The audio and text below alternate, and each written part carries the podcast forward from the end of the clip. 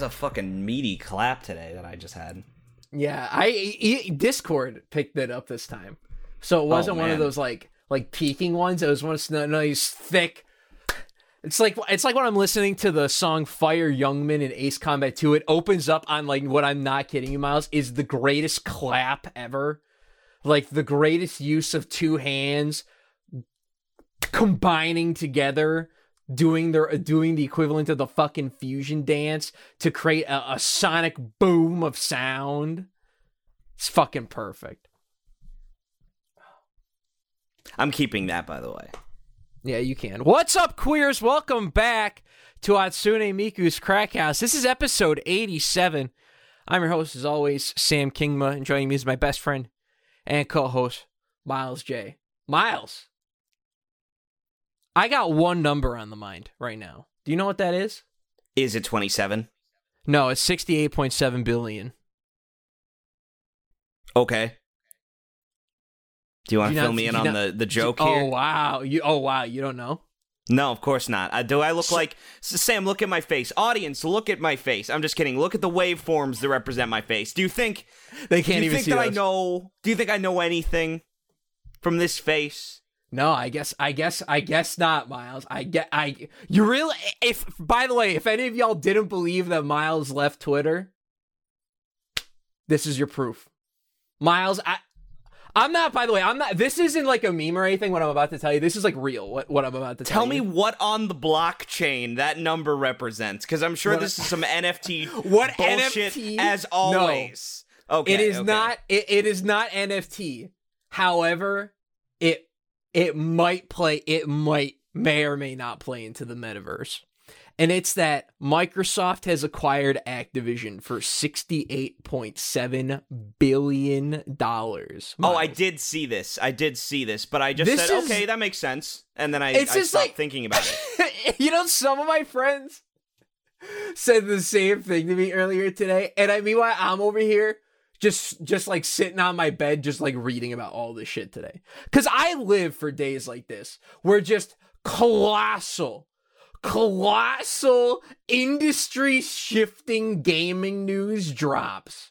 Yeah, Like, I mean that's it is cool. It is really cool to see. It's yeah, it's just so insane. Again, like obviously we could all we could have a conversation, which I don't want to have because it's fucking boring as fuck, about how corporate consolidation is lame and uncool, which I do agree with. But from the games industry analyst perspective, this is the most interesting thing to happen in like years.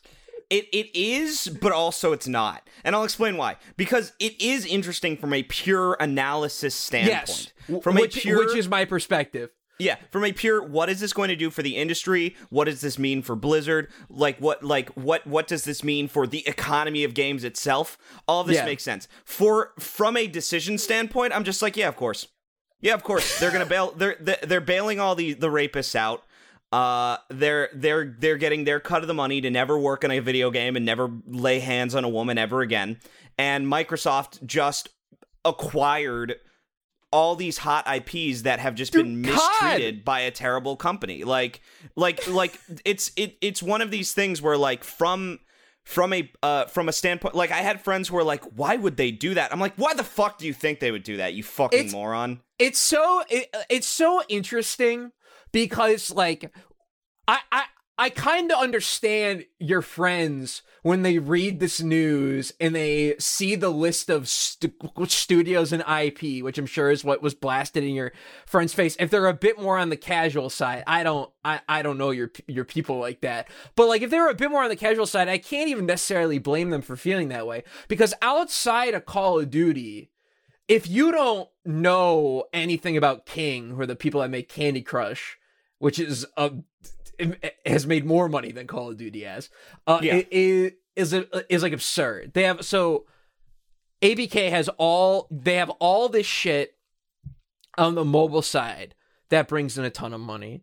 Then on the other side of it, they have Call of Duty very tier one, maybe the most tier oneiest game of all. It's it's that Um, and Mario that I think are like Yeah. like if you ask someone on the street to name a video game, they would either say Mario or Call of Duty first. Probably Call of Duty Yeah. before Mario even because I think Mario is a multimedia presence.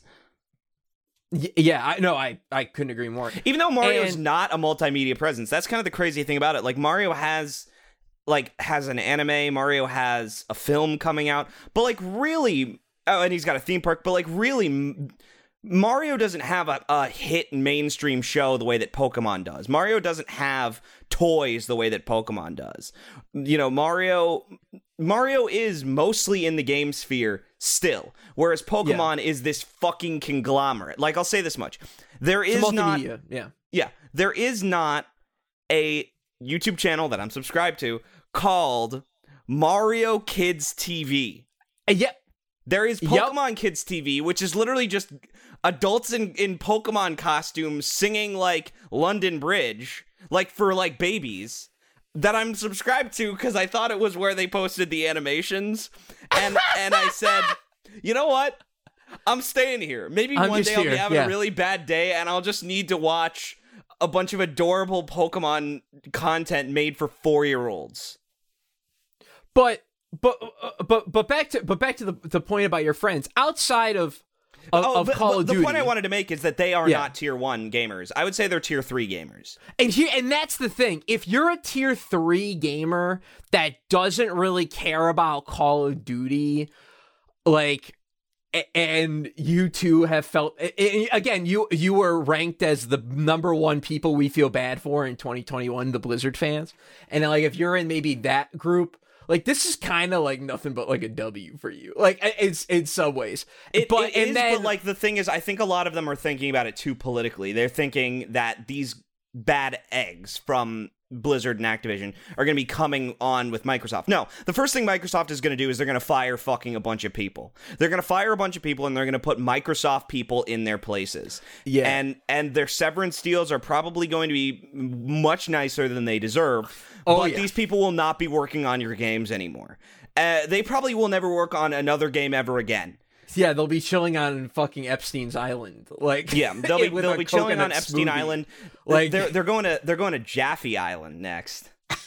Jaffe Island, where all the Yeah, complain where they all complain about Metroid Dread. You know, you know, you know what I realized, Sam. You know, you know something. Someone posted a, a fucking old Cliff Bleszinski tweet. Cliff Bleszinski, by the Oh, way, is my yeah. favorite. my- he's yeah. my favorite schlock clown in video games. I think I like Cliff Bleszinski more than Randy Pitchford and Ken Levine as far as schlock clowns go. Like just like just complete hacks who clearly are not hacks, but they all they have the brain of a hack. Like like where where they made these successful things but they clearly made them without thinking about how to make them. And then when they actually have to like put the pedal to the metal and come up with a lucrative idea they're they prove themselves to be a hack. Again randy pitchford ken levine and cliff Bleszinski are kind of all in this same camp where they are men with massive success but they don't think like successful men.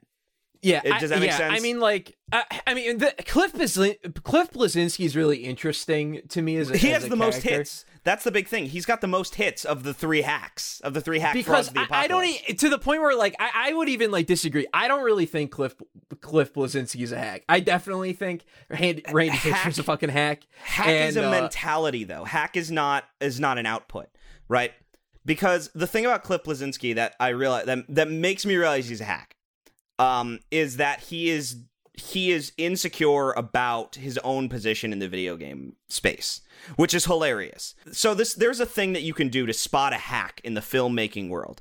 To spot a hack in the filmmaking world, find the guy whose opinion on Pulp Fiction, Schindler's List, uh, E.T., you know, whatever, um, Jaws, fucking you know whatever all these movies is that they're mid or that they're garbage or that they're overrated or that they're dare i say passe that these great films are passe that's how you know that that's a hack and Cliff Bleszinski does nothing but have hack opinions. Like uh like when he said, "Isn't it really great that Roger Ebert died on the same day BioShock Infinite released?" That's my favorite tweet of all time.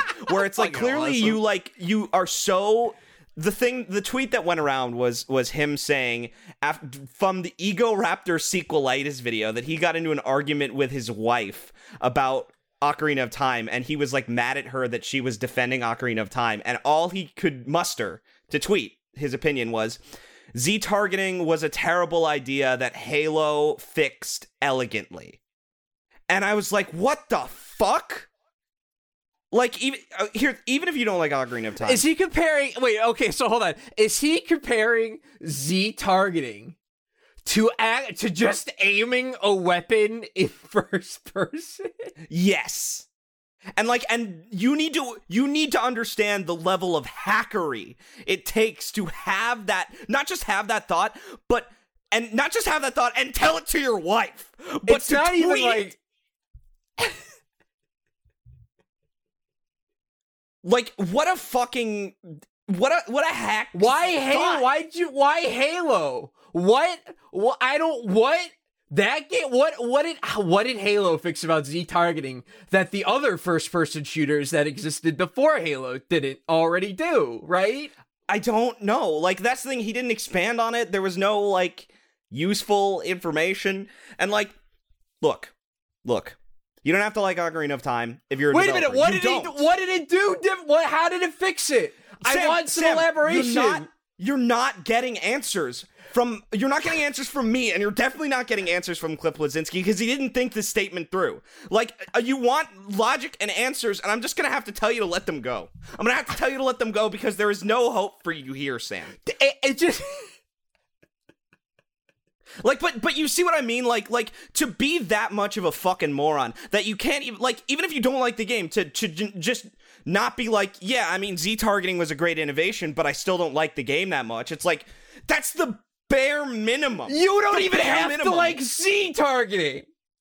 But to say that Z targeting was a mistake that Halo fixed it is what?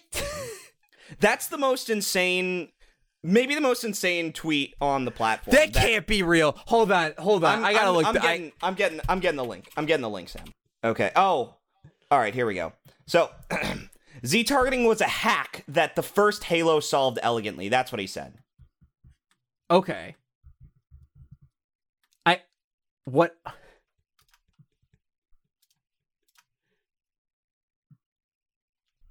Was a hack that the first Halo solved elegantly. Why Halo? Sam. Why Halo? What Sam. did Halo do? Sam. Stop. There is no. There is no reasoning with a madman. Wait a minute, wait a minute. Hold on, Miles. Miles, hold on. Does he mean does he mean dual analog movement? Is that what he's getting at? Cuz Halo is the game that is that popularized modern day dual stick movement in a first person environment that it kind of is the same shit for most third person behind the back. You know like a game like horizon zero aiming and shooting at a game like horizon zero dawn is fundamentally the same as it is in like a game like halo you know like they both have like ads and you both aim with the right stick and you move your character around with the left. Maybe that's what he's getting at here in saying that it like Halo solved it with dual analog movement, but like the N64 didn't have a fucking second analog stick. So like I don't know what the fuck you expected.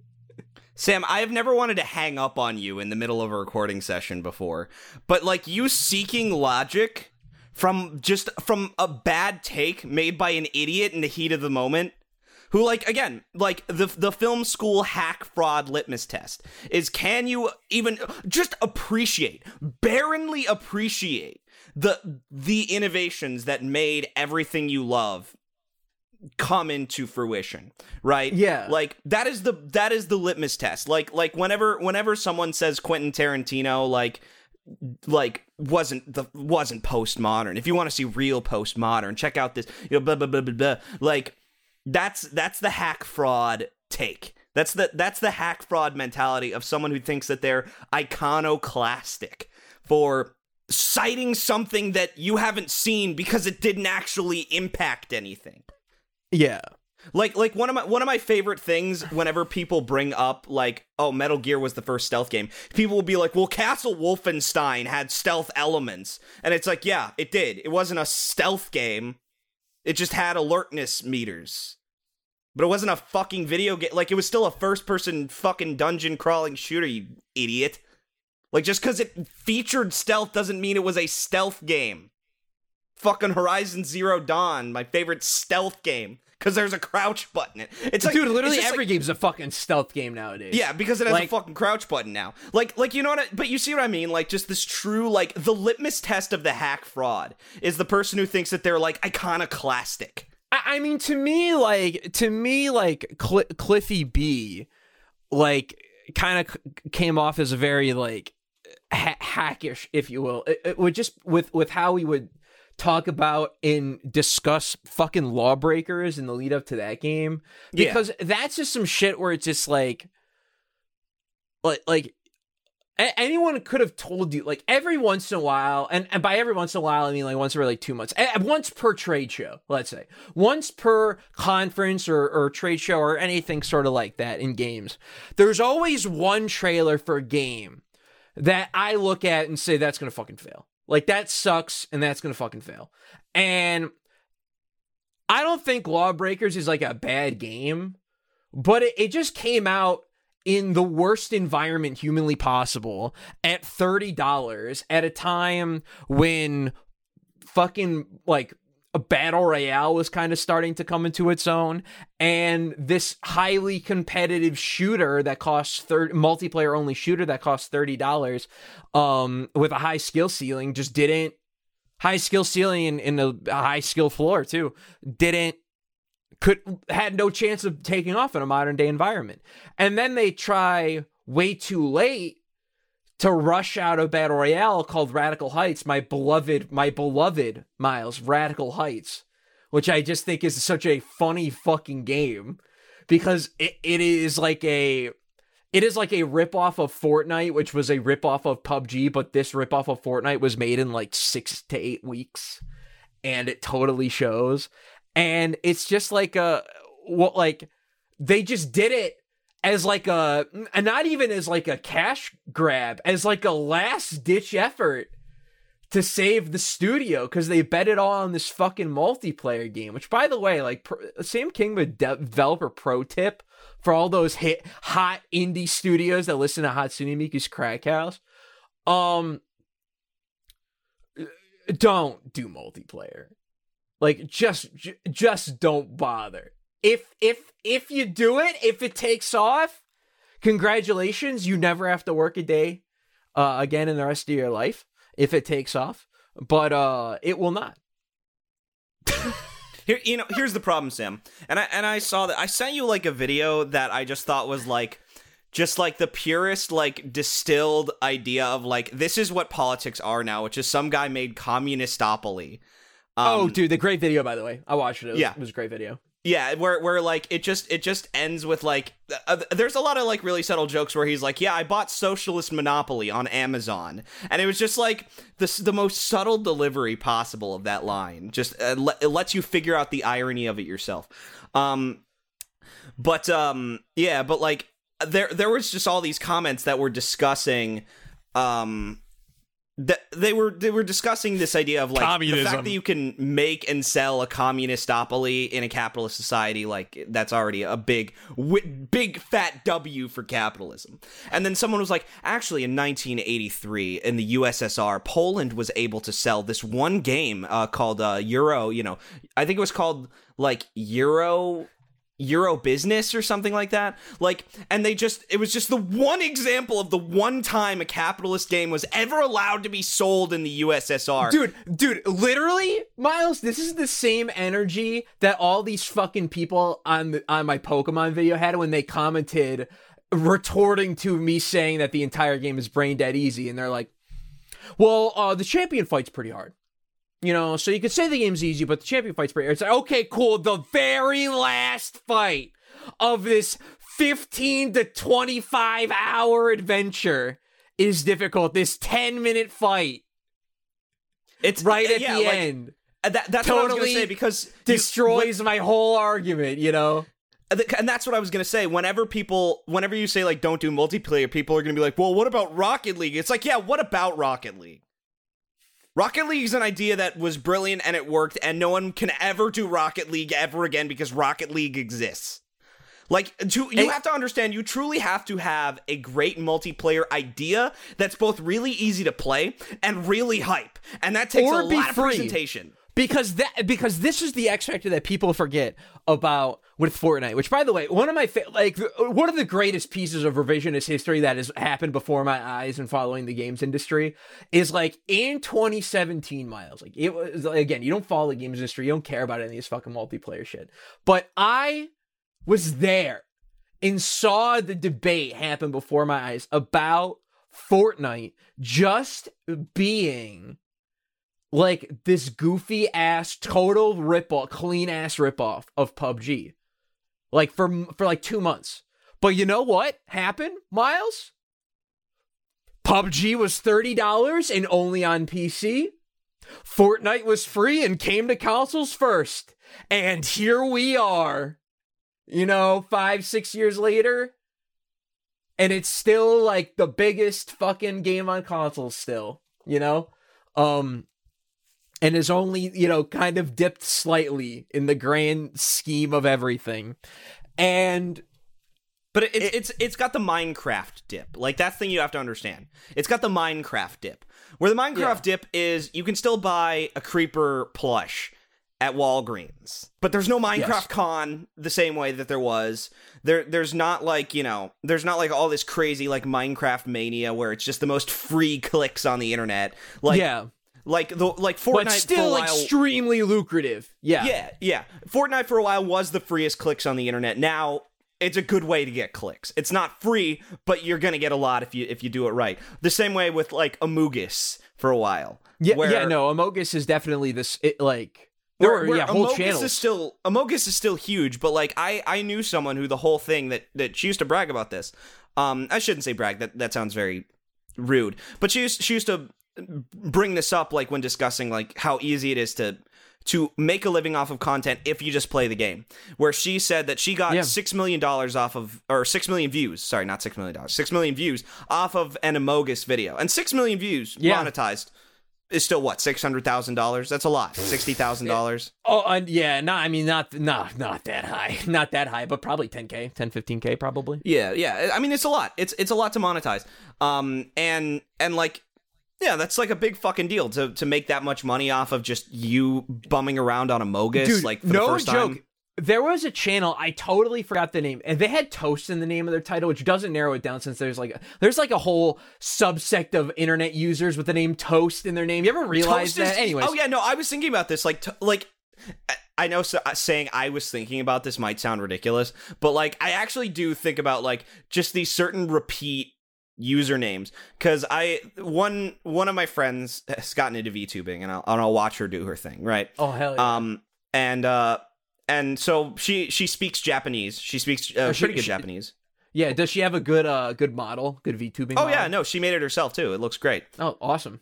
Yeah, no, she's she's doing lovely. Uh, but um, she has like some some Japanese users, and one of them came in. Their name was like Modu or something, like just like like and and the the, the name might have just been Mode or something like that, but it would have Yeah. been Modo. Like, so I was just thinking, like, there's got to be all these foreign like usernames that are just like that are as common as the name like Black Shadow. Like the amount of people who have like Shadow Like in their the, name. like Or- the the French equivalent of of like Black Uh, yeah. Shadows. Or, or like I was also thinking, there's two types of Discord Avies. There's anime Avi, and then there's comedy Avi, right?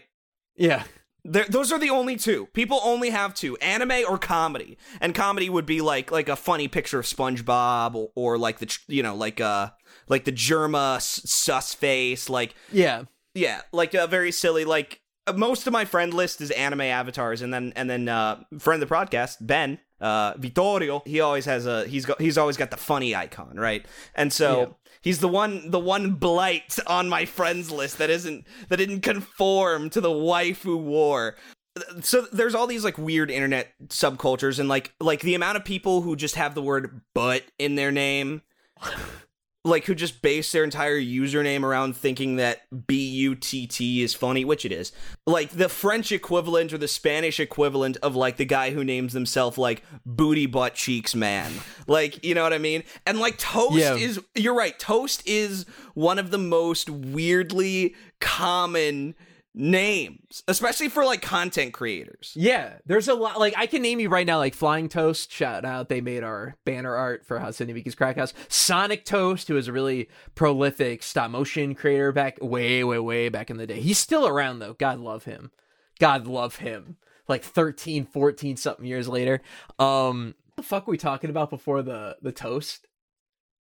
We were talking about uh like uh content like Fortnite and shit, like Rocket. League yeah revisionist history and, and Yeah, yeah, yeah. Like the re- basically the revisionist history about all these fucking people named Toast or whatever about how like f- like you know Fortnite s- you know was like just seen as this ripoff, but it was free and came to consoles first, and PUBG didn't come to PlayStation first; it came to Xbox and was a total complete disa- like dis- like cyberpunk level disaster launch in terms of bugs and like un- unplayability. Um, and now nobody even cares about fucking PUBG battlegrounds. What one of the funniest like when I was doing video essays more seriously, and when I say more seriously, I mean at all. Um one of the funniest things was like everyone got into PUBG and making these like really like flowery intellectual analysis videos about like like the the method of the madness of PUBG, the messaging of PUBG. Yeah, like yeah. There's how yeah, writing on games video back. Right, in writing on games. I think um. Heavy Eyed also had one. Like Oh, just yeah, like yeah. just like everyone that you know would would be pretentious about Player Unknown's Battlegrounds, a game where when you win, your reward is the words winner winner winner winner chicken, chicken, dinner. dinner. Which, by the way, I don't know if you've ever seen the winner winner chicken dinner, dinner screen. It's in the most Arial font you've Yeah, ever seen. it looks the like, most- a default like like- it, it looks like yeah, when like you when you Lauren Ipsis, like Yeah, type when, shit. when you go when in Premiere you say create new text layer, Yes, and it just comes yeah, up and it says that the words text layer, yeah, like or the you are winner screen from Big Rigs off the road racing or No, whatever. no, no, Miles. Your winner from Big Rigs off the road has more graphic design than That's the winner true winner because it chicken has dinner. the trophy. It has the trophy. And no, it has the trophy, and the font is more interesting. The font. I'll have to look at you are winner again. It's pretty bad. It's like pretty basic, but it's not as basic as, the winner winner chicken, dinner, text. dinner. Yeah, no, and it was just so also, funny, I like, you- remembered my original thought about the toast. Oh, We- okay, uh, yes. finally, I will. We could we could give the, the crackheads. They don't have to think about you know. Oh, what? Where was that going? The creator I was thinking of, who I think had toast in his title, would make these Among Us videos. These like ten to fifteen minutes Among Us videos every day, and he did it for like a year plus. That was just like. The, the, the title of the video would be like 3,201 Oh, yes. IQ play. And then it would just be 3,202 IQ plays. And it would just keep increasing day after day after day. And I and by the time he finished, he's like, Yeah, I'm making still making more videos. This is my last Among Us video. I'm like, this man's a millionaire, motherfucker. Like yeah. What, those what videos were getting millions views every day. But hey, man, like when when a big game is like that and you can catch a, a a wave on a big game, oh, dude, it's the most it's one of the most lucrative positions you can be in as a content creator. Um, yeah, the the downside of that is is you gotta you gotta dedicate your all to a game and you have to kind of do it in a way you kind of have to do it either like at the ground floor of it being like successful and if it never gets successful then like you're just fucking floundering in like a nothing category or or, or niche but um I, I was thinking about this because I've I've been playing a lot of Shin Megami Tensei, unsurprisingly. yeah haven't you Um, yeah. Uh, well, well. L- let me just say, Sam, we had the great frame rate debate. We talked all about PCs, right, and all this shit. Yeah. And I and I will say this was a big W for PC, Sam. You can you can be smug about this one. hell yeah Um, because I decided I, wa- I I decided to get SMT3 again on PC because I found out that there was an HD music mod, and that game with HD music is so much better than on Switch where it's really compressed. Um that does not account for the amount of other issues uh, that come with the PC port, but it's fine because I the audio experience is good, and I'm willing to put up with that. What are the Um, PC port issues that that aren't on console? whenever you cast a debuff, there is a a a short pause in the game, and then the frame rate dips. Oh, that's weird. Oh yeah, and it's weird because you it sucks because you cast debuffs a lot, Yeah, but it seems to only happen some of the time when you boot the game. So it's it's a little bizarre. Yeah, that's kind of yeah. Sometimes, like I've noticed this with Japanese games. Typically, sometimes they just like have these pro like these weird issues. Like I remember like, when I played Yakuza Zero. Sometimes, sometimes I'd play, and every once in a while I'd get a stutter, and then I'd play for five straight hours and nothing would happen. You know, like. Yeah. Meanwhile, so I it boot is- up for 30 minutes and get like five stutters and be like, all right, let's reset and try that again. Like, Yeah, there there is a, there is a weird thing going on there. But like I played a lot of SMT one, and Sam, I'm done. I I have put in the hours I've put in the dues, and and you know what? I'm probably gonna finish SMT one, but like m- spiritually, I am done. Spiritually, I'm checked out. And if I finish SMT one, it is only through the same sheer force of will that got me through The Last of Us Part two now, where I said I could not look at myself if I didn't do this. If I didn't do this. And there might be a point where I say, you know what? I can look at myself. But even though I didn't do it. But we'll see. We'll see where I am next week. But I- man, you don't, I have M- Miles, you don't gotta stake your, you don't gotta stake your, your cl- gaming cred on beating Shin Megami Tensei 1. Oh, absolutely you not. don't, you don't, you don't have to do this to yourself. That, that's all I wanted said. this is not a gaming cred thing. This is this is a personal I want to be a fan and I want to have like informed opinions on this, right? Kind of thing. Yeah. Fair enough. Be- because I, I don't like I don't like being the emperor without his fucking clothes. I don't like criticizing something I've never seen or something I've never played. Even if, even if it's something like Horizon Zero Dawn, where I'm just I I know I'm not gonna like it. I don't really want to get down on Horizon Zero Dawn like seriously unless I've played it, uh, and I'll probably hate it. And if I don't hate it, that's awesome. What a what a what a nice surprise. I loved Horizon Zero Dawn, or I Why do we dunk mid. on this? Why do we dunk on that one? Of like of all the the, the Sony first parties, Y- you what, know why- What compels us to go back to Zero Dawn specifically? You know why? It's because Zero Dawn has the least amount of of it is the least likely to be good to us. Because Days Gone is weird and bad and stupid. But it's got a crazy taxi mode Yeah, and it's and it's silly as fuck. a very yeah, and they added in a like apparently like like a hard difficulty that removes fast travel and requires Yeah. you to really bike around, which I feel like would be extra immersive in that game. But I can't speak to that yet. But but you are right. There's like interesting elements that like I could see myself playing Days Gone and actually being like, yeah, that was, that was like kind of good. Same thing with Ghost of Tsushima. I, I everyone I respect likes Ghost of Tsushima, so I know I would probably like it too if I just played it. But that but that's sort of my point. Like like even God of War, which I've ragged on a lot for being just like I don't know. There's something about God of War being like like now God of War of all things is serious. Like it's like Ghostbusters Afterlife. You know what I mean? Where it's like no, no, Ghostbusters is not something that should take itself seriously. Like God of War was made by a frat boy. It has no right to be avant-garde, but here it is, and it is, and and apparently the combat's really cool and good. I probably won't like the story that much, but I'll I'll check the game out. I'm I'm excited if the combat's good. But like Horizon Zero Dawn, there is almost no shot that I like this game. And there's almost no shot that you like this game either. Because I hear that the story's good. Ooh, the story's good. Ooh. Oh, Sam, do you hear about this really good story by a Sony first party? You know what's Uh, funny? I, I, I actually like heard, heard someone like I, I read a tweet or whatever earlier today that mentioned something about like the story in uh Horizon Zero Dawn's pretty good, but does the gameplay like live up? And it was linked to like a review or whatever.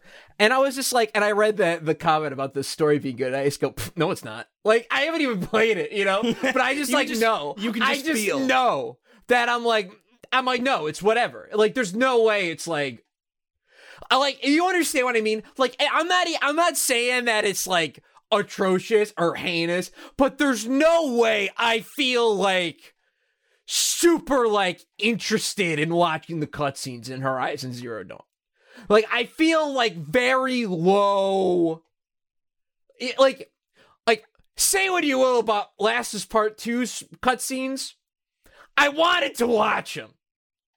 I like genuinely wanted to, to, to see them, even though I like didn't like the story. Like you're telling me I'm I'm gonna want to like actually like sit and like watch the cutscenes in Horizon Zero Dawn and like learn about these characters. Like really? The amount of times that I have genuinely thought to myself, why am I watching this cutscene? I think there was a breaking point in my life where I actually started skipping cutscenes in a game that I hadn't beaten or seen the full story of, and I can't remember what the game was. But there there was just this breaking point where I said, I I don't need this. I don't need this. And I just stopped paying attention to the story. Every time a cutscene came up, I just skipped the fuck out of it. And I can't remember what game it was. I truly cannot. But what a fucking like what a fucking liberation for me, you know? So it's it's it's like a it's like a fucking like a, a slave breaking his shackles, you know? Jumping Yeah, off the slave like- ship. It, all depends on the fucking game for me, right? Like, let me give you a great, like, I'll give you a great comparison, right? Uh, of of two games in the same series with sort of like different uh, mess things here. Dying Light One is a game where you should absolutely skip every fucking cutscene in that game. You should not watch any time control is taken away from you. Just you got to hold start and and wait for it to be over. You know, for five for four seconds to let the cutscene pass because the the story is trash. It, it like they, they clearly didn't care. It was not the focus, and rightfully so. It was about making the open world fun and the, the survival s gameplay good and the parkour fun. Um, whereas Dying Light Two has like actual narrative choice built into the game. So I am gonna watch the cutscenes because they actually seem to like they're really making an effort. Whether or not it panned out and was successful, I gotta I gotta play and see. But I'm gonna actively like want to watch the cutscenes in a game like that that actually has like that's putting its narrative sort of more front and center and actually kind of s- s- s- foot in their foot in the ground and saying we tried. You know? Oh yeah. And and and and I will respect a story that is clearly trying like even like you know going back to SMT5 that story is not particularly great but like they're clearly doing the absolute bare minimum of what Shin Megami Tensei is supposed to do and they're trying to do a couple of interesting things along the way. But really it's about the gameplay. They're they're clearly here doing the gameplay first and foremost. I I think the best way to to word it is a great story is the difference between an 8 out of 10 and a 10 out of 10. A great gameplay experience is the difference between a fucking 1 out of 10 and a 10 out of 10. Like, I can live with a bad story. I can live all fucking day with a bad story. Half of the fucking games on my, my 5x5 don't have good stories. Or, they have okay stories, at the very least. They have okay stories. It's like Mega Man Miles- Legends. Ooh, Miles, what a I, story. I could live with I, I I could live with w- way worse than bad stories. I could live with detrimental stories. Like that's how how how like li- like little I give a fuck if the gameplay is good. yeah. Like it's that's- only when the gameplay doesn't isn't fun that I'm like real and and I'm really gonna rag on the story.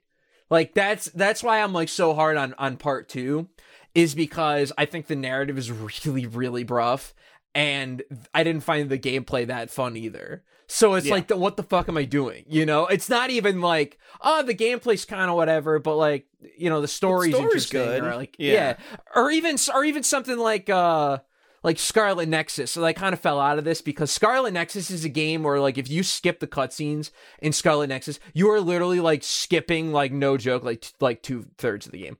Like it really is a action RPG meets full on visual novel. Like uh, genuinely. Not like an not like Persona where it's got like dialogue or whatever that you got to sit through and read. No. It, it's got so much fucking text like it could have been a VN without any of this shit, without any of this ARP yeah a- a- ARPG stuff. But that's oh, like a but that's a story that's like starts kind of interesting and then just fucking rolls its feet and then introduces all these whack concepts like 75% of the way through and I just fucking fell off after that point. But it's it's it's it's like when in Darling in the Franxx when just aliens show up and you're like, all right, okay, all right, you gave up and you decided to to do the Gurren Lagann thing. All right, I got you. All right, I see, I see. I gotta stop caring too. All right, cool, cool. Thanks for the tip. Thanks for letting me know. Yeah, it it is just this very funny like.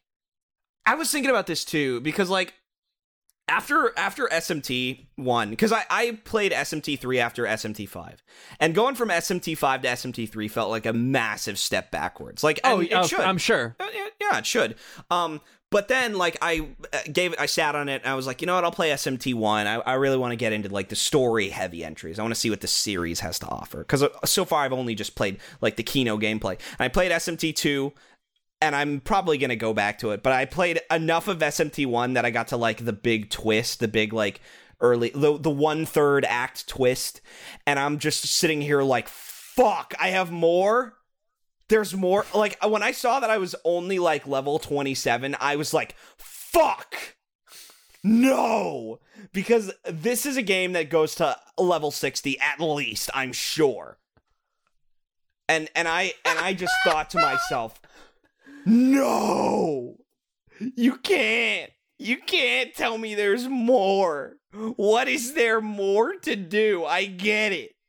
I know what's gonna happen. Stop! Uh, and I'm and I'm I'm gonna go back to I'm gonna go back to two, I guess. But I started three, and dude, like three with that HD audio and with the presentation and with fucking Yeah. 3D models, I was like, dude, I'm in the future, man. Like I truly, I Hell yeah. I truly suffered. I I actually fucking crucified myself to to come back on that cross. And It's now, I'm- a, now I'm uh, really enjoying the game. I'm super happy to hear that. Oh, oh I'm really glad you, you, oh, so you have a positive, uh, something positive to say about a fucking PC game you played that actually like did like improve the experience for you in like a meaningful, tangible way. Makes me very, very, very pleased. I do. Um, I do have one more. I do have one more thought on this. Please, And this this please. is something that that you will uh, probably um, enjoy, I suppose. Oh, Wait, no. I had I had something that I was saying before with SMT three and and all these things. What the fuck were we talking about before this? We're talking about stories and shit like that. Yeah, yeah, we're talking about. uh, Yeah. yeah. Oh, yeah. I remember. Yeah, I remember. Okay. Like I I was thinking about this with like um with with just like with with my relationship to the Zelda franchise. Uh, where where there are these people who just really care about the story with Breath of the Wild. Similar thing happens with SMT5, where like where where there are these people who like their opinion of it is pure gameplay and they will just not talk to you about the story whatsoever. And like obviously Majora's Mask is the most strong example of this where I finally me. met someone who like ha- who like actually will just discuss these games with me as games and it's wonderful and it's great and I don't have to do it on the podcast anymore cuz I'm not fucking fiending for that conversation. And this is the I'm free. happiest day I'm of your life. fr- I'm fucking free. But like Zelda's I love Zelda and I want to talk about Zelda as games, but no one who is intelligent plays Zelda as games, nor does anyone who's intelligent actually respect Zelda. Like that's that's the fucking funny thing about it is that like is that Zelda's this like prestige beloved like franchise, but like the gaming elite doesn't like Zelda. They love Majora's Mask, but they won't fucking t- say a goddamn thing about the gameplay of it. Like they'll just they have that that VTard esque. I'm not censoring VTard. I, I think I think I can get away with that one, right? what do you think? It's a really funny portmanteau, so we can keep it. I'll, I'll stick with VTard, yeah. And it, and I didn't invent that term, so it's fine. But that like VTard esque like idea of just what I call nebulous Kino, where there are just certain games that you can't get a fucking idea of what people like about them. They'll just tell you that oh, it's real System Kino. Shock 2. Yeah, System Shock 2. What's it about? How does it play? It's Kino, dude. Pathologic 2. Well, how's it play? What's it like? It's just it's fucking Kino. You gotta play. Omori. Omori. Yeah, I don't know what the fuck Omori's about. No one has ever fucking explained Omori to me. Or like Disco Elysium. Like Disco Elysium, it took months to get anyone to just tell me what the fuck the gameplay was like. When I saw 3D models in Disco Elysium, I was like, whoa! What is happening? What is going on? I thought this game was just a book. Like, dude, dude, no, no joke. That reminds me, deadass. I thought It Takes Two was a 2D side scroller for like the entire game up until like a week ago. Like, wow, really? I can see why. There's I've a lot of seen- there's a lot of fixed camera segments. There's a lot of fixed That's camera why. segments. That's why I've only seen like very little snippets of gameplay, and it's either been like genre specific moments, like the fighting game moment on the plane, which looks like inc- amazing, or some moments where it is or it does have a more fixed perspective side scroller type view, even if it's not necessarily side scroller, more fixed perspective camera. And I just was like, what? Like when I saw gameplay of like a, a boss game? battle.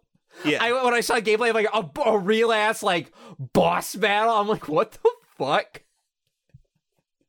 This shit's awesome. But Yeah, I just I didn't mean to like derail you. The nebulous Kino. The Yeah. nebulous Kino where just people will just and and I had this experience with part 8 where like part 8 is really easy to explain. dude, part eight people, is Nebulous Kino, absolutely. but people elect not to explain to you what part 8 is about. They choose not to because they need it to be Nebulous Kino, which I guess is the name of the episode now. I don't know, unless they come up with something else. It always happens. There's always four good titles. But yeah, like Shin Megami Tensei 3 up until now was Nebulous Kino. Or like like Majora's Mask. If, if you've never seen a Zelda game before and you ask someone what Majora's Mask is like, it's just gonna be this Nebulous Kino description of like all the of, of the mood. Oh, it's so moody and dark. It's like a children's Super game, but dark. but it's super dark. Like, and this hap- this happens with with TV as well, where like Squid Game was just never explained to me. Oh, right. Oh yeah, Squid Game is kind of Nebulous Kino, right? Where, where Squid Game, when you really get down to it, most television shows, most art has a really easy elevator pitch because guess what? It's fucking supposed to. If it if it had an elevator pitch, that's probably why it's on television. It's probably why it's being on store shelves. It's probably why you could find it, right? Like I, Yeah. I, I decided to to watch Baby Driver again because oh hell yeah, fuck True art. And I was just I just read the Amazon description of the film, one sentence. And it just told you everything you needed to know. It said, after a heist gone wrong, a young or, or dragged into a life of crime, a young getaway driver has to face the music after a heist gone wrong robs him of of uh freedom and love, I think it was. And it's just like that's the film. That's the whole movie. Like it's Yeah. amazing that even with just uh, face the music, you know, okay, there's a musical element to this. film. Yeah. It's like fucking great. Perfect. But but people like if you ask like, oh, what's Baby Driver about, and someone was like, man, you just gotta see it, man. Like just that, like it's it's an editing thrill ride. It's a it's a heart pounding, minute to minute white knuckle action adventure film.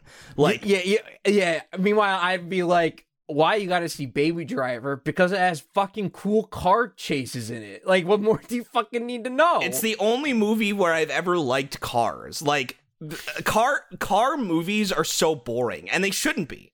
It's just that people Yeah. don't know how to film cars that well because cars I'd are really like hard to to shoot because they I- go fast. I'd like to see. Uh, I, there's a couple of, of race car movies I want to watch. I want to watch Days of Thunder with Tom Cruise. Apparently, it's like not very good, but I want to watch it anyways because the movie's called Days of Thunder, which is like a sick ass name for a fucking film.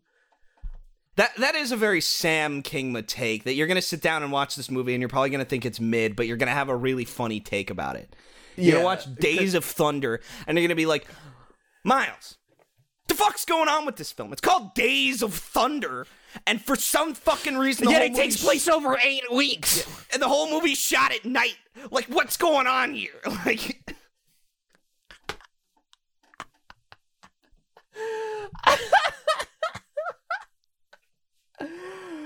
Oh man, you know I I um speaking of uh speaking of movies, I actually saw something this week that I wanted Oh. to to bring to Crack House.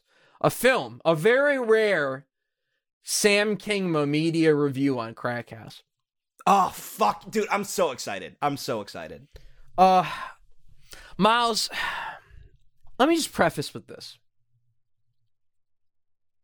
I, I I'm really upset and I had a breaking moment this past week watching this movie. I had a breaking moment about something very specific, which I'll, I'll we'll get into in a second. But first, I watched the Lego Batman movie. Ooh, okay. I week. can talk about this. I have a story Hey. about Lego Batman movie, and I'll talk about Now- this after. correct me if I'm wrong, Miles. You're not super crazy about Lego Batman. You really like Lego, the first Lego movie, Yeah, but you're and I- not super crazy about Lego Batman. I saw half of Lego Movie 2 and I thought it was fine.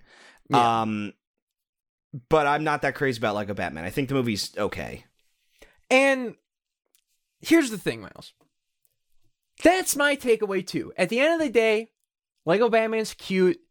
It's if you're if you're a Batman fan, it's both really funny and really vindicating because the entire movie is basically like a the Batman in the Lego Batman movies is a parody of what everyone who criticizes Batman thinks Batman is. So it's like it's very vindicating as like a Batman fan to like watch that and it's and it's and it's just good. Um and it's cute and it's like a fun family movie or whatever. But what but what got me mad is a is a is a is a plot beat that happens in the story. And Miles, you you might you might re- recall what this is, but just in case you don't, and just in case for the audience who hasn't seen Lego Batman, uh, allow me to allow me to uh, preface a little bit. So basically, uh, obviously, being a Batman movie, the villain of the film is of course the Joker. Um, they have a and basically Joker's whole plan is to get uh is to be so like purposefully evil that he gets tossed into the Phantom Zone, which is a uh Superman universe thing where Superman sends all his big bads like Doomsday and Zod so he doesn't have to kill him. It's like the the universe it's like the prison realm basically from fucking uh from from fucking uh goddamn Danny? Uh, Phantom? Juju- Jujutsu Kaisen Jujutsu Kaisen. But yeah, I- it's we the ghost zone. two we were going It's for the two ghost different zone. things. It's the Yeah. ghost zone. Oh my god. Um, It really is the. I mean, it's called the Phantom Zone, so it's the same fucking thing. It- yeah, Uh, but yeah. like once you enter, there's no way out of the the phantom zone really. So uh or or at least uh, so we're told until the shenanigans happen. So basically Joker gets what he wants, Batman throws him in the phantom zone. And who does and because he wants to go to the phantom zone Joker because he wants to meet the baddest villains of the universe. Now, Miles, this is not the Justice League. He is not going to the Phantom Zone to meet up with DC's baddest villains like Zod or Doomsday or maybe even some Justice League threats. Maybe Darkseid was there, Lego Darkseid or Lego Anti Monitor or any of those fucks.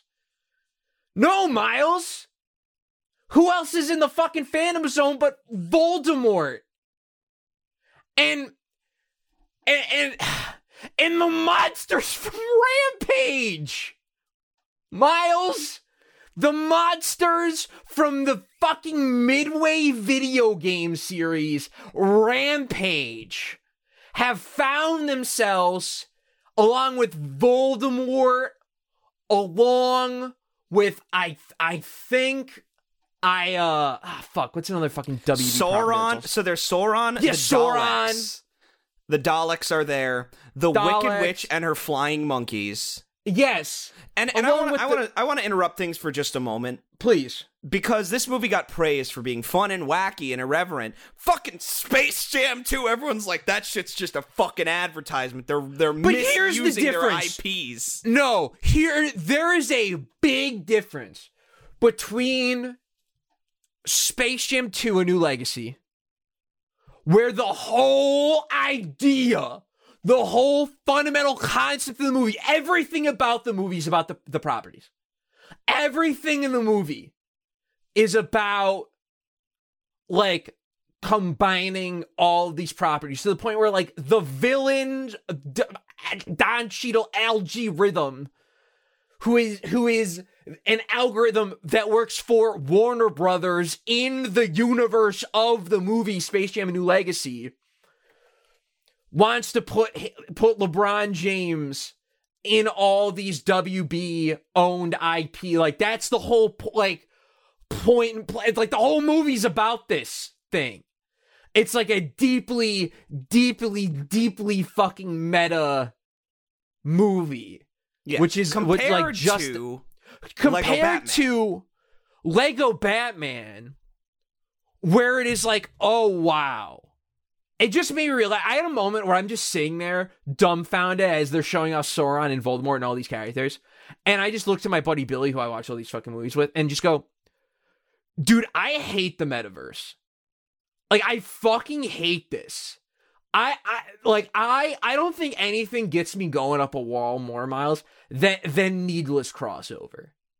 Truly, truly beyond beyond needless crossover. Why the fuck is Voldemort in the Lego Batman movie? Why is Sauron in the Lego Batman movie? Other than we're WB and we have IP. And this like makes me sad, Miles, because like I actually like Warner Brothers. I like a lot of the properties that they own. And I did enjoy seeing them in Space Jam A New Legacy. It was funny and and, and cute in that film. Cuz it's about that, you know? Yeah, I mean, the film in the first 30 minutes primes your expectations for for you're not just going to see the Looney Tunes, you're going to see everything to do with Warner Brothers and its and its crazy wacky properties. And here's the other thing, Yeah. the Lego movie did this as well. The Lego movie has Superman, Wonder Woman, Green Lantern, like all these people as Legos as well as I think Harry Potter is also there. Like, you know, just But these WB But, here's the thing, though, Miles. Well, well, there are was gonna- Lego was gonna- sets in both Harry Potter and the DC co- like uh, line are huge Lego sets. So it ki- it makes a lot of more sense in a movie like well, Lego. not just that, not just that, but the film has a meta element to it. I don't know if you've seen the movie. I have not. Dude, you'd actually like the Lego movie. That shit is fire.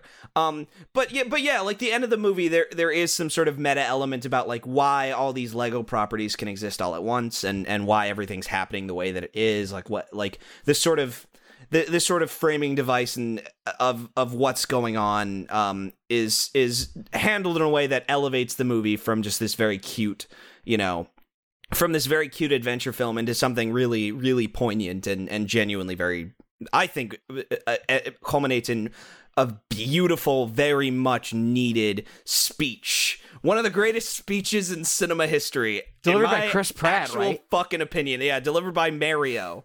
Which, which I, it, it's so funny. I, I have, I have a topic about overused jokes that I'd like to get into the show, but I don't want to step on your your rare media review. But like, you are right. Like, you truly got fucking cucked. You got fucking cucked for your opportunity to see these DC like villains that you care about because they said, nah, nah, they're all obscure. It's all obscure. The kids are here to see Batman and the Joker. So uh, you know, we'll we'll we'll give you give you a couple villains that the that the kids know. And, and kids it's like. like, but here's the thing, Miles. In the movie, they managed to put in like so many great like D and C tier Batman villains, along with all the the the regular ones. They make a joke about it where they keep just listing off villains and they get progressively more and more obscure, and it's really funny. But it's Yeah, I know like that that must what's it uh, Condiment Man shows up. yeah, Condiment King, uh, and, Condiment King. uh, uh, and Killer Moth is there, and like all, all it's like awesome. It's like Electrocutioner. I think maybe maybe gets a cameo. Um, it's awesome, and, and I I just feel like the the like this was the first time where I was like, wow, like this metaverse shit came out of fucking nowhere in this film. Like it really, really came out of nowhere.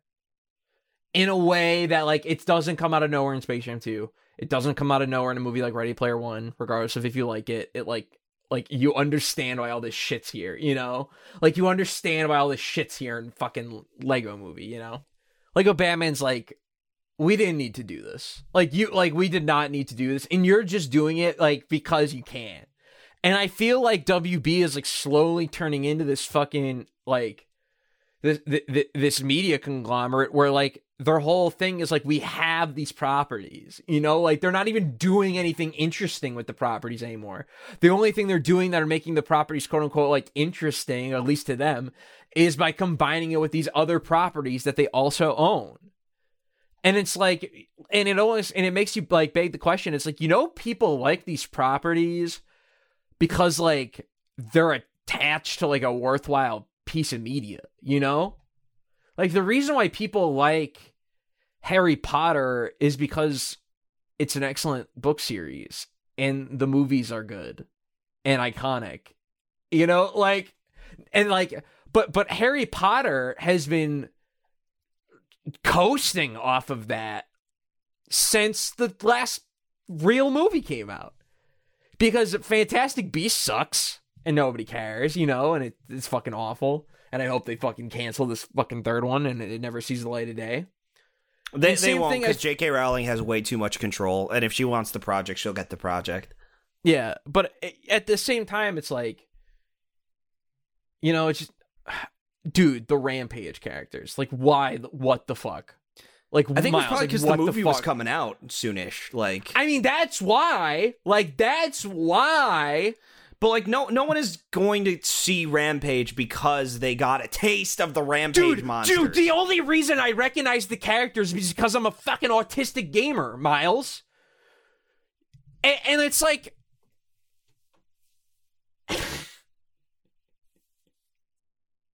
and it's just so sad that that like all it takes for people is like, oh, I recognize these these properties, right? Like it, it's what we always say about like with with like when when games and stuff get rebooted. By the by the way, I don't know if you saw the the the Crowbcat video uh that came came back as like first one in like 9 months or like since Cyberpunk's so like almost a year about Back 4 Blood. And Yeah, I didn't watch that because I I don't care, but I saw it in my uh my recommendations, and I mean I like Crowbcat. I just I I knew there are there are you don't care which- about the topic, so I don't really blame you for the, not the thing about it. it is there are times in which I'll watch a Crowbcat video and I will realize I don't actually know what I'm looking at, which is kind of the disadvantage of his style, where like unless it's really self-explanatory, like the brilliant fighting games community, or it's a game that I have actually played and I have context for. There are times in which I will like uh, his Fallout 2 versus Fallout 5 video, like that makes sense to me. Yeah. Or sorry, um Far Cry. His Far Cry video. Uh but like then I'll watch something by him that's like a, a game I don't recognize or a game whose mechanics I don't understand, and I'll be like, what am I supposed to be looking for? So I, I knew when I saw that, I would be like, okay, I'm not going to understand a fucking thing that's going on in this video. Yeah, so the video is really really interesting. Uh ob- obviously his videos like always get like a tons of, of, of views, but this one's doing especially well. It's at 3.8 million views.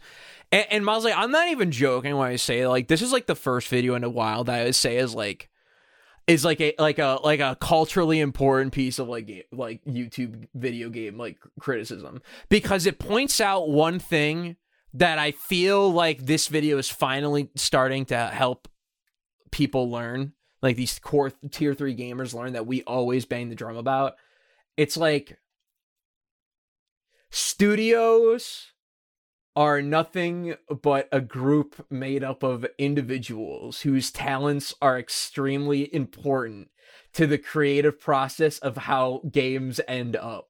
Because basically, what this Back 4 Blood video proves in its like 26 minute runtime is that a lot of the team that was re- that was responsible for making Left 4 Dead and especially Left 4 Dead 2 like the spe- like what gave it its X factor the secret sauce are all people who at the time either wor- worked worked for le- worked for um uh Turtle Rock and left or worked at Valve when they were making these games.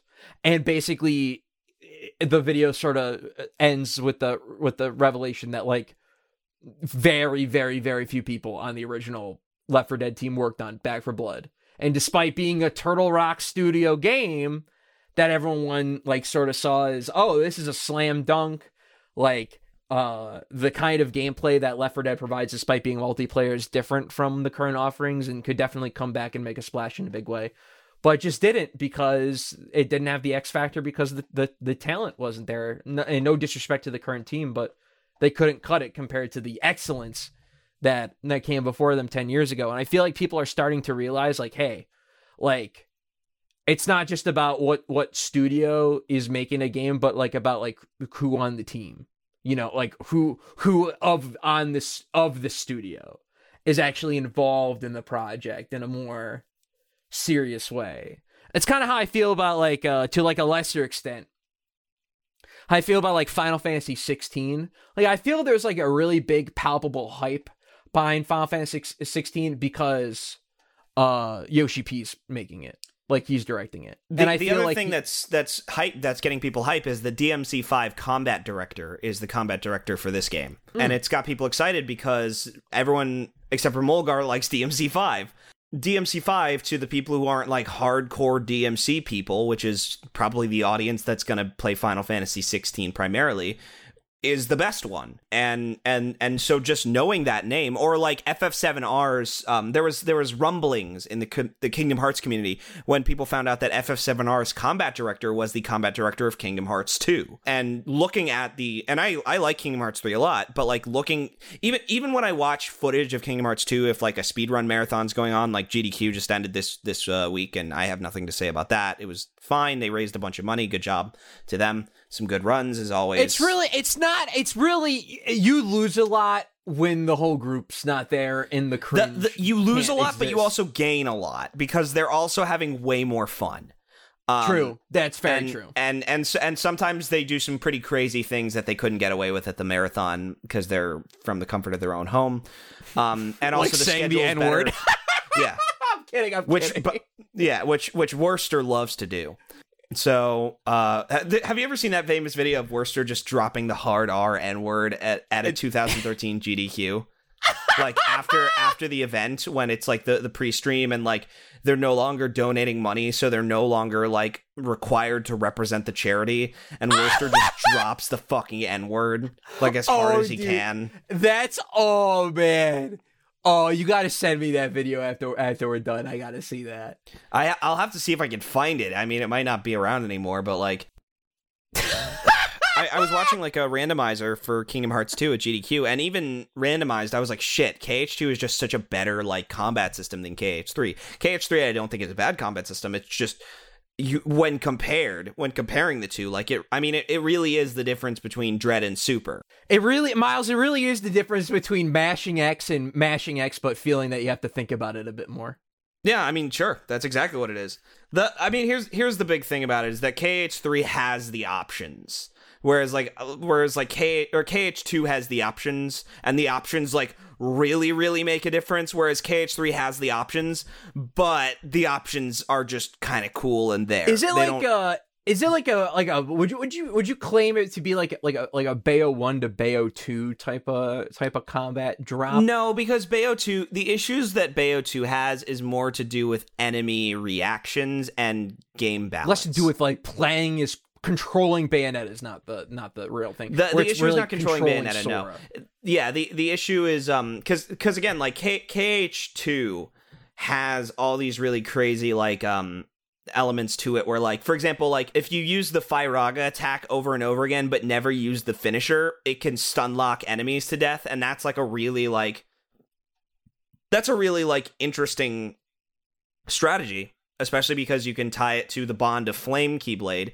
if you put the bond of flame keyblade as your second keyblade on ultima form bond of flame deals additional flame damage so you can just stun lock bosses to death and that's an interesting strategy because you have to know it's there you have to actively build out sora's equipment to Yeah, do this some Firaga fun, fun, loop fun AR, ARP, ARPG shit. yeah, and then you have to execute the loop. Whereas in KH3, like there there really isn't anything of that specificity and of that level of of forethought and of that level of like systemic uh and and customization based depth. But yeah, like like there is this this clear like element of talent that you can just see where sometimes people are just they are just an X factor of a game where, where they just have the good ideas and they have I mean it's it's even you know it's even a case of like um certain animators just have it right Yeah. and when those animators are off the project people don't know what to do or like certain directors they just have that eye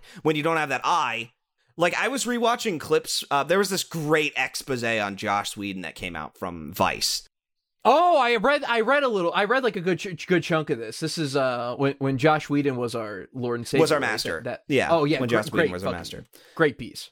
Yeah, no, it's a it's a really great piece, and I watched the um, and it gave me a lot to think about. I was like, oh wow, these are actually some really important like things to to think about and look out for, um, because American writing is really steeped in this idea of characters don't act out their aggression towards each other; they say it in dialogue. uh, and they they spit it at each other. But like I watched like the Avengers clip that was linked in the article, and I was like, oh my god, like this movie looks kind of like bad and bland and the angles suck and the directing sucks. Like the color palette of that movie's fugly. And then you look at the Russo brothers films and like they they have this like they actually have like a color temperature that they go into the movie thinking about and they shoot Yeah. around this color temperature. Th- yeah, there was a there was a great um oh god, I want to say it was every frame of painting who made a video way way back in the day about Marvel's color grading and being like just fucking atrocious Yeah. in like all their movies. Constantly atrocious. Yeah, and yeah, that shit sucks. Although I, what I did want to say, Miles, is it is Avengers 1, 2012's Avengers is definitely one of those movies that we are slowly but surely starting to see people like turn on and say, "Man, that was mm. rewatching it again today. Eh, it's it's not that good." Like the uh the real the real novelty of what it was at the time has been com- like I, I I, I can't even like Miles. You know what's so funny is like trying to explain to some kid or whatever today, some fucking some some Zoomer New Game Plus kid, that like Avengers one in 2012 was like such a cool deal because we got to see Iron Man and Captain America and Thor and Hulk together. Meanwhile, like they have all these movies where like yeah, Thor's just like cat. Guardians of the Galaxy are just casually in the new Thor movie or whatever. You know, like Doctor Yeah. Strange just casually plays a major role in the the new Spider Man or whatever. You know, like they're just so stooped in like these crossover now, and they've gotten so big now that the novelty of what it was is like completely lost. So And- and what's left is the movie, and Yeah. it's not that good. I mean, and I, I don't, I honestly, I don't want to be that guy, but like, even when I saw Avengers in the theater, I was like, that was fine. Like, I don't remember, I, I didn't remember it a week after seeing it. I remember thinking it was like kind of whatever, and it just kind of flew by me. But everyone was like, that was so amazing, and I was like, I guess. Yeah, Miles, it was so amazing to see Iron Man and Hulk and Captain Exactly. America and Thor no one on actually screen. saw the film. No one Yeah. saw the film.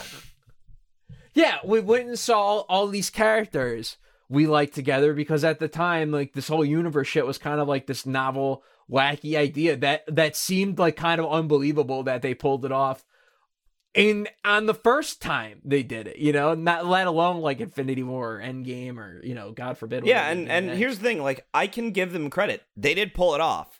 I think, Yeah. I think, I think that Joss Whedon's, you know, writing follies are are obviously there, but like he managed to juggle all these characters, and and they're all on I mean, screen. and I mean, let's be real. moments. I mean, Kevin Feige managed to juggle all these characters. Let's give the proper credit. that's fair. uh, that's wh- completely where, fair. Where it's due, but like to give, I mean, like I guess to give to give Whedon like a little bit of credit on the first Avengers movie. It feels uh, if I feel like the first Avengers movie does a relatively good job giving everyone their their yeah, time. everyone everyone gets their screen time, and everyone gets a, a chance to talk about themselves. yeah. and The only exception and, that is is due to the script. Like, to Yeah. be fair to him.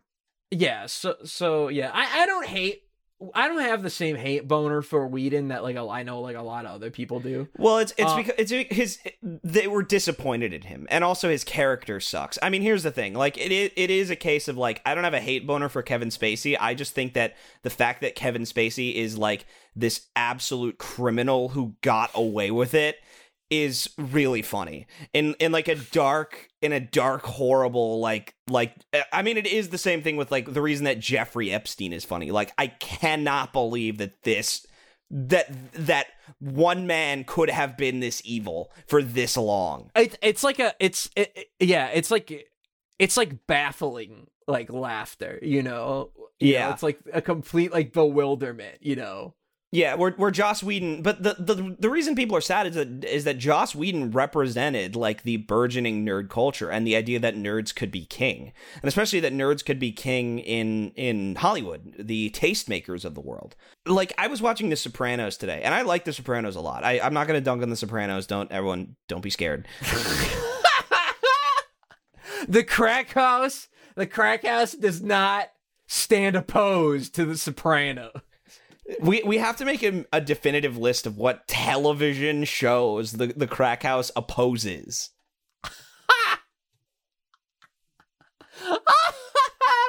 Uh oh oh well, Lovecraft Country's probably Lovecraft top of Country is the big one. Yeah.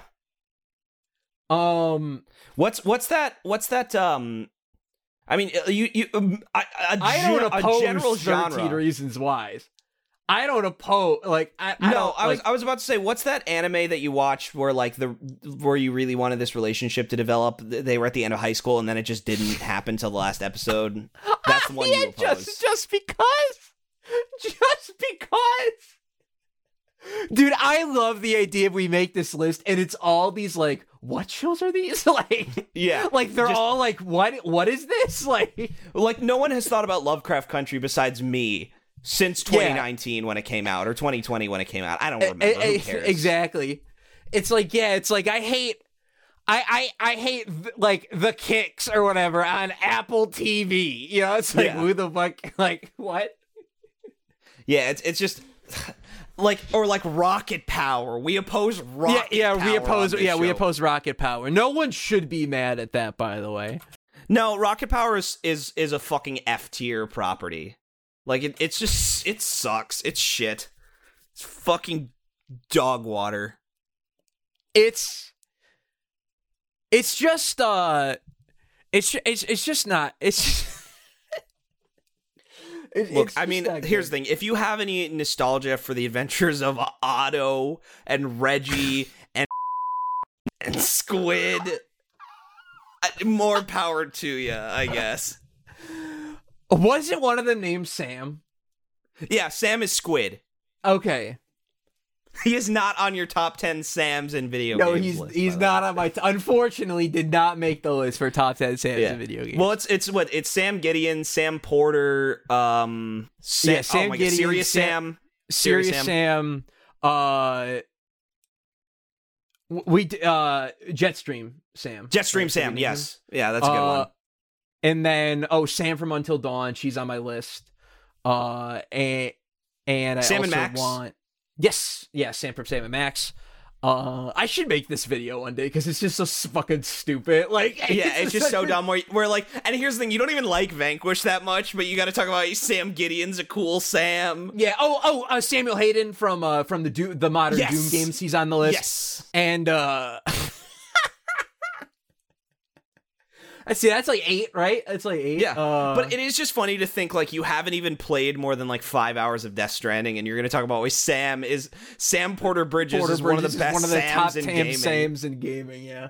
Well, once Director's Cut comes out, I, I have a feeling you'll finish, especially once you get to play it with the PS5 controller. Oh my god. Oh my fucking god, dude. Oh, I cannot fucking wait. I yeah, I'm I'm I uh I was really pleasantly surprised when I saw that uh when I when I saw that that uh that announcement. that director's cut uh leak or Steam page leak made me feel uh feel real real fucking good.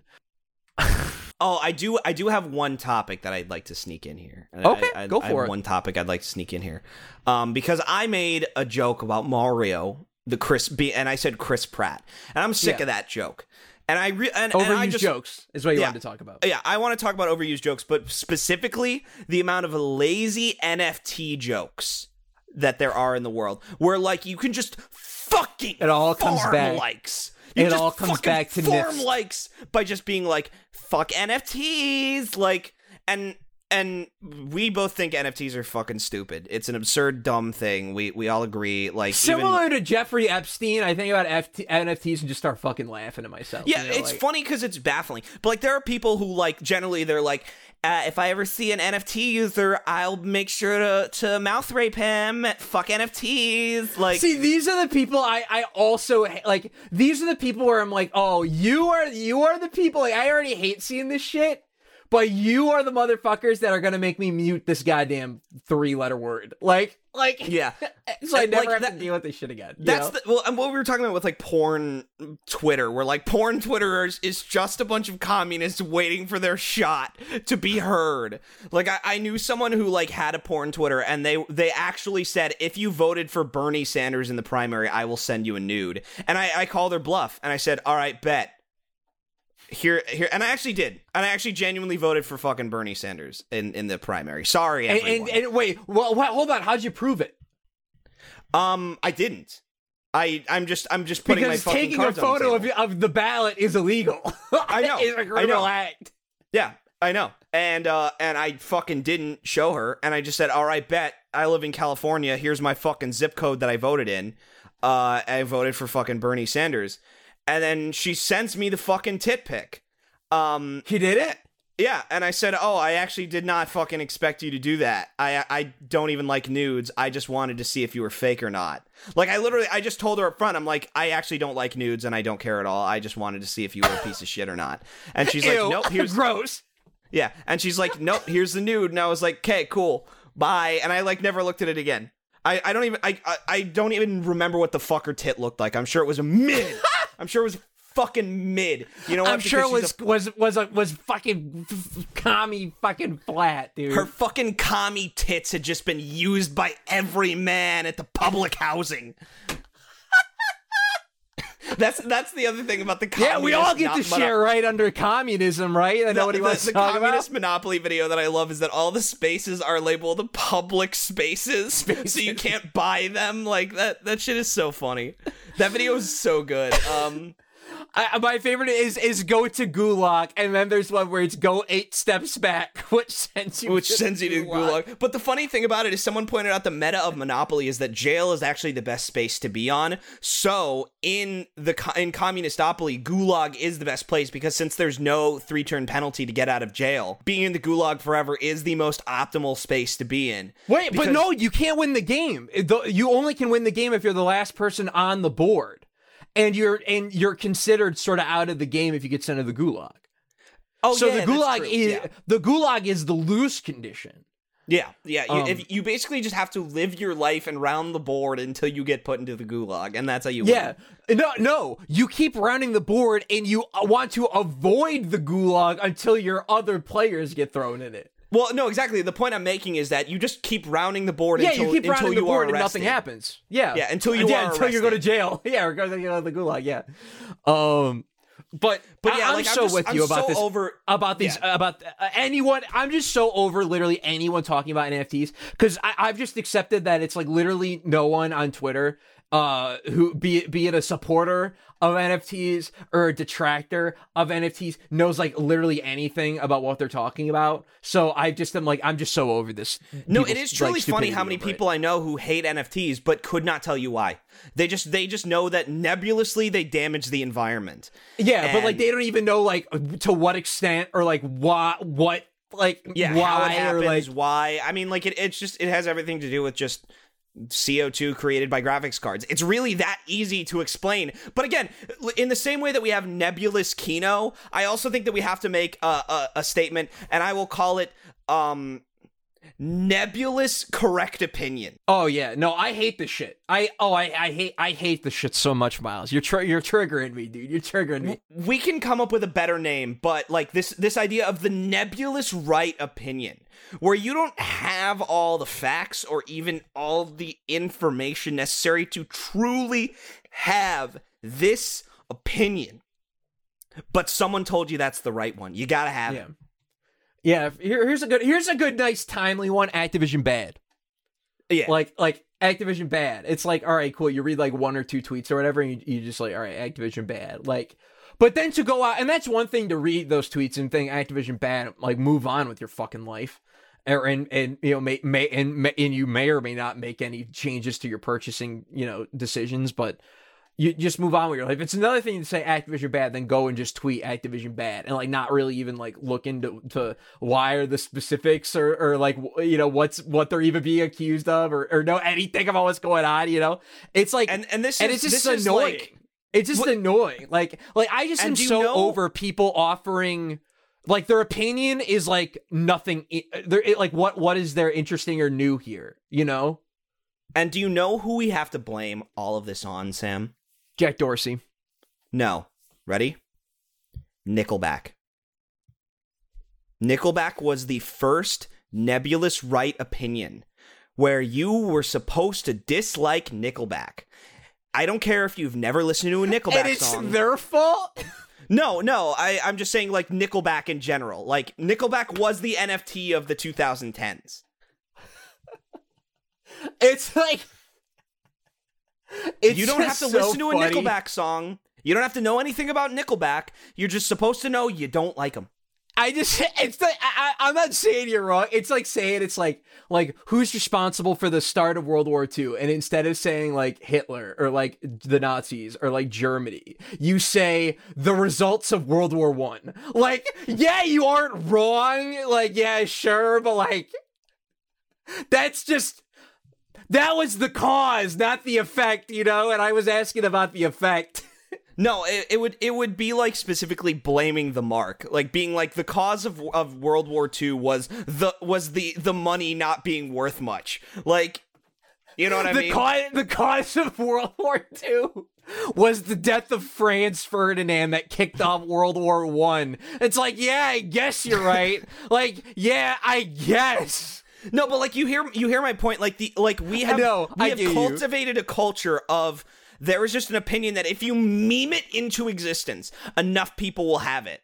It's cool to hate Nickelback, right? It- it's like a cool thing to hate Nickelback. You know, you know, it's the same thing we talk about with when we bitch about um uh big titty vampire lady uh from RE8, like, Lady uh, D, yeah. yeah. It's it's Uh, cool to it's cool to be a fucking like- pathetic cum slut for her slut food for, for Lady D. Yeah, it's like. It's like cool online to like sim for Lady D. Where like if I got on Main Miles, if I got on Main and was like, oh my god, Marin from My Dress Up Darling is so hot. I cannot believe they put this gif in a real anime. It dead ass looks like hentai. Fuck hell yeah. Like I I would be I would be uh I would be I would be removed from all my Twitter group DMs. I wouldn't be allowed at the Guilty Gear Strive bi weeklies anymore, and I would be canceled, Miles, if I Yeah. tweeted something like that. But if I sip for Lady D, if I want her to step on me, I can tweet that and get a thousand retweets. I can explain the Lady D thing though. Ready? Yeah. And and you're gonna hate this. You're truly gonna hate this. The Lady D thing comes from this misaligned concept of the male feminist or the male respect for the woman by propping them up artificially as stronger or more powerful than them. I'm aware that I sound like a fucking like like alpha beta sigma like right now. Like like I truly I'm aware. I, I no, dude. I I know. I had a feeling like this is kind of where you're where you're going with this. I know. I totally recognize this too. That like a lot of that a lot of people I saw during the midst of this during the golden era, if you will, or whatever the what's the opposite of the golden era, Miles? The dark era, I guess. The dark ages of the lady the desimping septic online. era. the septic era. By the way, I'm sorry. Quick aside: Is there anything funnier than just like telling someone to go like dip their head in a septic tank, or like sit, or like, like, is there anything funnier than telling or doing that's anything really regarding a septic tank? And anyways, I'm sorry. Anyways, like during the dark during the septic era of of the lady desimping online, I just noticed that a lot of the people, like notable people I saw do it, I'm like sub, sub, sub, like. And but and that's the thing, like you like whenever you see people like like Samus is okay to sexualize, right? Samus is okay to sexualize because Samus is like Bayonetta, where there is this this sort of like pe- when people sexualize Samus or Bayonetta, there is this inherent idea that they are coming out as submissive, even though you know there's a lot of Riona in Super Metroid. Like when she dies, that shit's kind of hot. Like she her armor explodes and she moans like that shit. I was I got a boner when I was like 14 from that shit, right? Like it's okay. We can Yeah, admit it. was, Miles wasn't allowed to play M-rated games till he was 17. By the way, just in case got Uh, any no, I listeners. actually the first M-rated game I got to play was Devil May Cry 1 and I was 15 years old. Oh, okay. I uh, then when I was 16, my parents made a rule that if I bought it with my own money, I could play it. And so the I see. first M-rated game I ever bought was Mad World. Ah, that's fun. That's fun. First ever M-rated game I bought, Dark Souls on the 360. Ooh, that's a good one. Didn't really get very far in it though. I didn't really. yeah, get, you, well, you got into Dark Souls when you got on PC. Like that was your big thing. yeah, I was, I was, yeah, I was, uh, I was 19 when I when I played Dark Souls, so I was a little older. Because I specifically remember you you actually not liking Bloodborne, being like, I hate that. Like when I fail, I lose these items.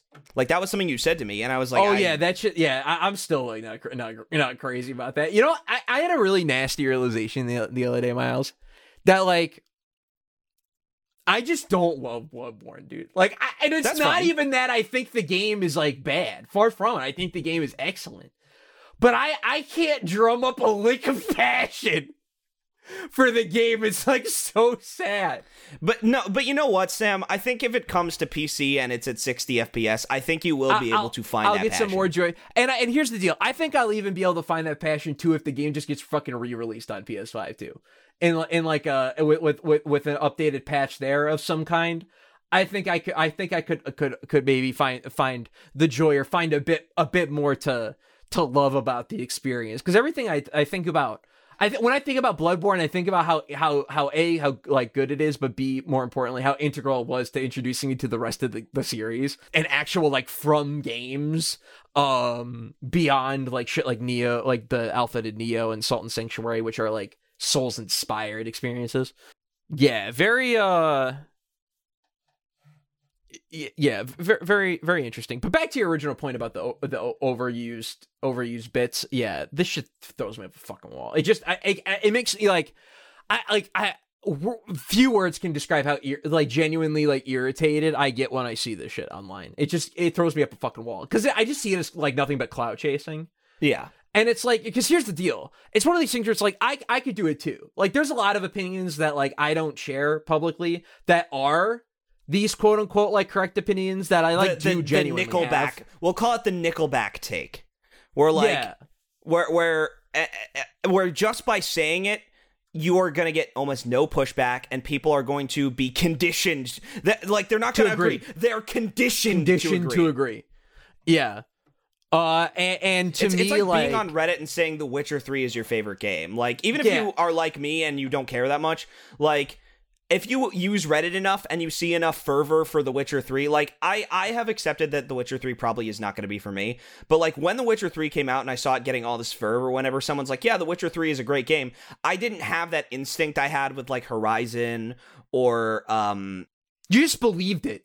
You just believed it. You know, you didn't, you didn't have this visceral fucking, no, it's not. Like, like, in, in the same way, like, when, like, it's not, like, there's no way it's that good, you know, like, and then no and way. then I played it myself, and I was like, "Ah, that's probably isn't for me." And, Yeah, and the it- moment I did that, I was sort of demystified of just like, oh, a, a lot of these people are just like like they all they bought in. They they bought in and they they tried it and they ended up agreeing and then more than anything else they kind of kept coming back to spaces where the Witcher was where they were reminded of the Witcher. They were brought back into discussions of the Witcher and like more and more this game kind of grew on them because they were in these spaces that kept bringing it up. And and this is this happens to everyone. This is not like me saying their taste is invalid. This is just what happens in discourse spaces. It it's just cool to like The Witcher 3. It's like a cool respected thing to say that like The Witcher 3 is like your your favorite game, right?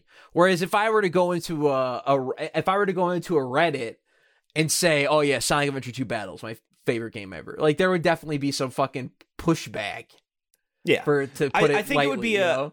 it would it would be an opinion that that enough people respect. Like like I always think about this with Ocarina of Time where I'm like it's not cool to say Ocarina of Time is your favorite game ever anymore, but it is still cool to say it's a fucking great, you know, heater video game. Yeah. Like like that's kind of the the thing is like you'll get some pushback from some people who don't like Ocarina of Time if you say it's your favorite, but if you just say yeah, that game is fucking fire, enough people are going to be like, "Oh yeah, I agree. Totally, totally, totally." I I think that there is a certain strong response to hearing the word favorite. Whereas if you're like, "Yo, Sonic Adventure 2 Battle fucking owns." Enough people would be like, "Oh fuck yeah, hell yeah, it does." It, it's a, it's a it's a psychological thing. A very weird psychological kind of conditioning where where when you hear best or favorite, your mind is more uh your mind's a little more on it. Like you're more be- you're more because like, because you associate that yeah because you associate the word best with being well better than everything else so if you were to hear someone say like like sonic adventure 2 battle is the best or is like their favorite yeah your mind would jump to like oh but what about uh mario 64 you know what about What about Last Sonic? Yeah, what One? about Sonic Unleashed, the better game? Uh, no, that's just me. no literally you literally you uh but uh but to be fair, I've actually never played Sonic Adventure 2. So Oh my god, dude. Oh man, you uh, you would hate it because you fucking hate everything, you little bastard. Yeah, I think uh, it might be too late. That's the thing. I think it might be too late, and I'm kind of just happy, like accepting that you like the game and accepting this fandom that it has. Like, I, th- I think I'm just happy letting Next time, next time we get 2. together and hang out, we'll do. I'll just do a full playthrough of Sonic Adventure Two, and I'll just sit there and I'll watch and I'll But yeah, and it. you can get to experience Sonic Adventure 2 through through me. Because here's the problem, Miles, with with with the Sonic games. If you watch like people like Egoraptor play them, who are just the most incompetent gamers ever, like yeah, just absolute pathetic play. yeah, well, it's it's not even necessarily that. Like, there's there's there's like path- true pathetic play again, like e- the Egoraptor play, and then there's people who just like don't know how to play a fucking Sonic game, and like those and like Sonic is a series that looks way bad when it's being played quote unquote incorrectly. Um, so like you'll actually see like the game like look fun, like. Oh no, I'll I'll do the I'll do the outro. I'll do the outro for you. All right. All right, so uh we just did way too much material and we're going to have to do a cut content. Also Sam got the hiccups towards the end of it, so I'm taking over the entire end of the episode unless Sam thinks of something funny that he's going to pitch in.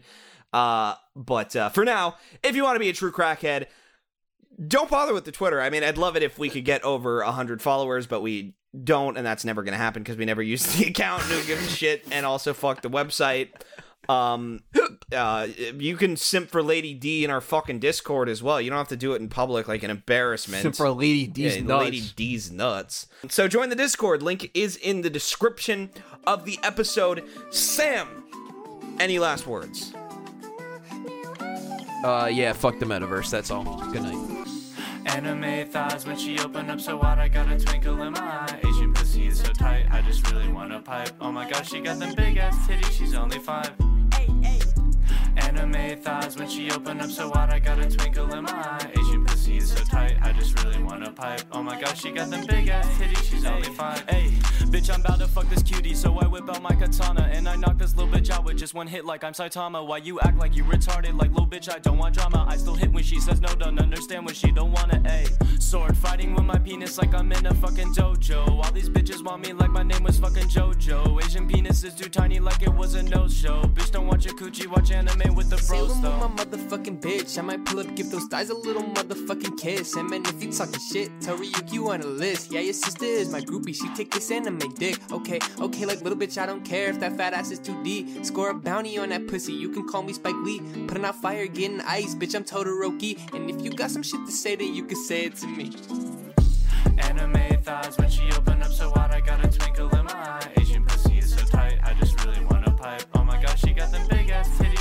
25.